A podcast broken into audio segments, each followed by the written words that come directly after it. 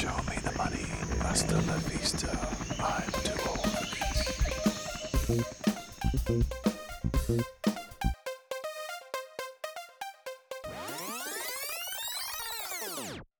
Bad boys, bad boys, what you gonna do? What you gonna do when they come for you? A nash, a nash, a nash, nash, no, hey. Yo, come on, Marcus, you seriously have to learn the lyrics.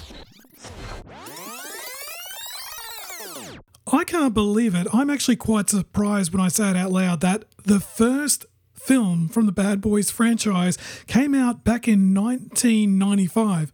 I was in high school, people, and then with the sequel, which was released in 2003, and now we've got in January 2020 Bad Boys 3, aka Bad Boys for Life. So for me personally, I'm I'm a huge fan of the Bad Boys franchise. Uh, I originally saw the very first film uh, on VHS. Uh, for those that remember that old school technology, and it was originally recommended uh, to me by the clerk at the video store. I didn't even know much about Bad Boys. Uh, I originally thought it's probably going to be a little bit too rough considering the age that I was in high school. But I remember watching the very first Bad Boys film. I watched it with some other family members of mine, and we were in absolute tears and stitches with this particular film. And when I say tears, I mean tears of laughter, not tears as in I'm watching the notebook. And the really cool thing with the original Bad Boys film, it had so much going on. Yes, everyone talks about the outrageous, over the top action sequences, which were directed by uh, Michael Bay, who's quite known for doing over the top action sequences, even still in 2020.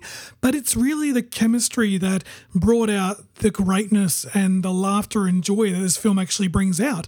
You know, actors Will Smith and Martin Lawrence really connected well as two leading male characters, and that same chemistry for me carried over in the second film. Now, I was actually quite lucky to see the second film in cinemas because I was such a fan of the first film, and so when the sequel came out, I'm like, ah, I gotta see it in cinemas. And I remember seeing the sequel you know, for for the blast that it was, but not necessarily for the plot. And I could probably say that for the first film.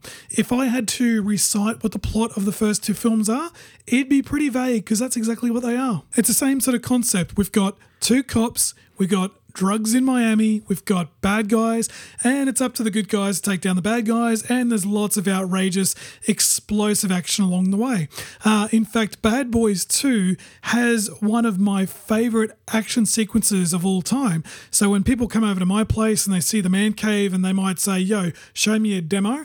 Bad Boys 2 would usually be my go to demo, uh, even more so now they've just released it in 4K UHD as well. But as mentioned previously, you don't watch a Bad Boys movie for the intriguing, breathtaking plot. No, hell no.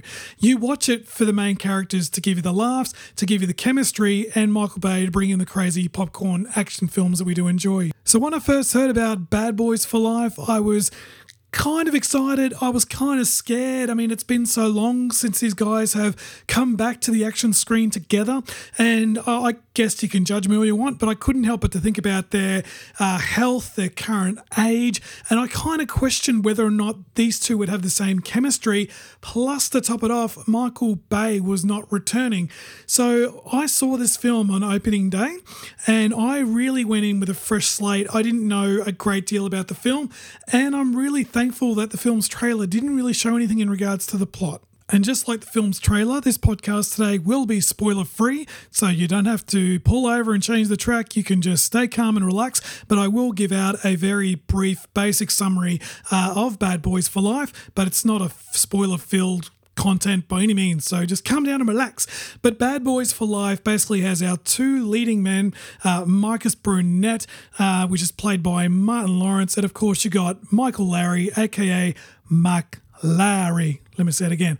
Mac Larry, played by once again Will Smith, but this time within the city of Miami. Basically, there's a mysterious bad guy who rides a motorbike, and this particular villain is killing people uh, what appears to be randomly, but we find out early in the film these are targeted kills. And of course, things get a little more outrageous when this attempted killer tries to take out Mike Lowrey, aka Will Smith. So this time you've got a plot that's definitely a lot more personal. And this is actually quite early within the film. And uh, we don't have just another drug dealer or drug lord doing bad things.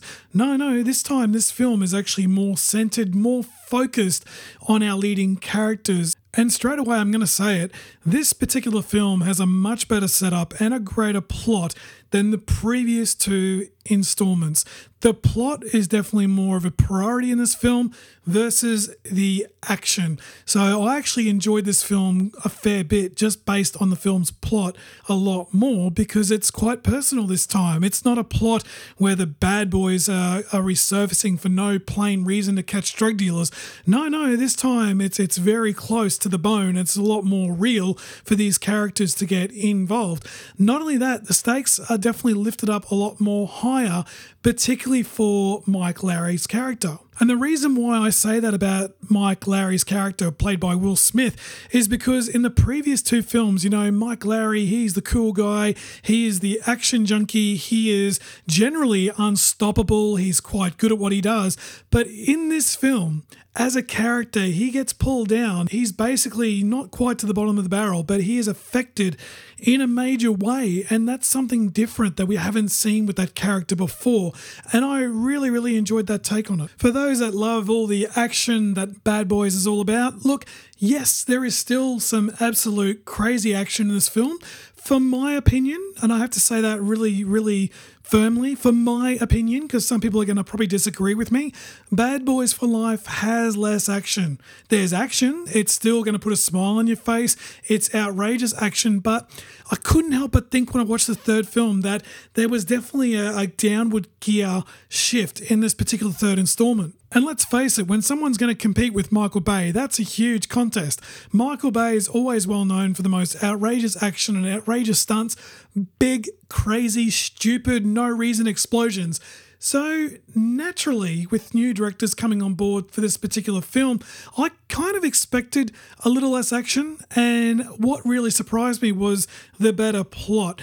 And that's definitely what's gone into this film more than anything else is the writers and directors of this film have put forward a much better, compelling plot and story for fans. And not only am I talking about the plot and the action being all generally positive, but surprisingly enough, the film's actually taking a few little twists and turns. Some of these elements are unpredictable, but some of these elements you can't predict them. It's not something that you're supposed to figure out and work out.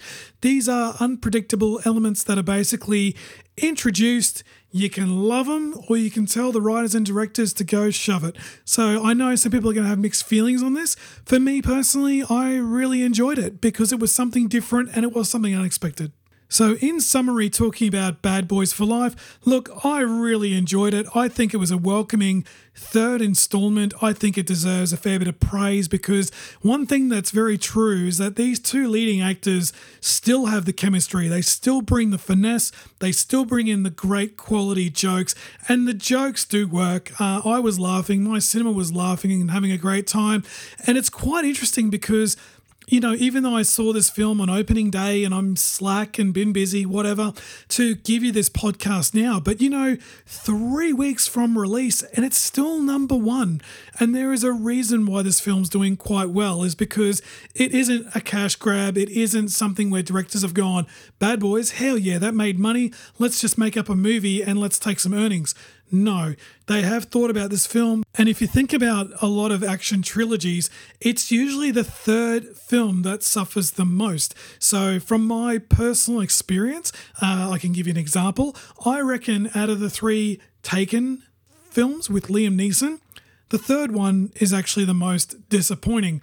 When it comes to other films like The Transporter, starring Jason Statham, the third film is actually the weakest out of the three for me personally. I can tell you right now, this film would actually probably get the higher review score out of the whole three, and I think that's quite rare in trilogies. Correct me if I'm wrong. So I've actually given the score for uh, Bad Boys for Life 2020. I've actually given this 7.0 out of 10. I think it's a lot of fun. I think it's a blast, and I definitely think it's worth supporting uh, considering it's a January release. Because let's face it, when it comes to films that arrive in January, they've got a well known history for being, uh, how do you say, poop. And if you are listening to this podcast, I'd like to personally say thank you for listening. And if you're listening to this podcast while you're driving, please drive safely. We'd like to keep you around as long as possible. This podcast has been brought to you by Walked In Entertainment, which can be found on Facebook, Instagram, and Letterboxd. To be kept up to date with further podcasts, please hit that subscribe button. And until then, see you next time.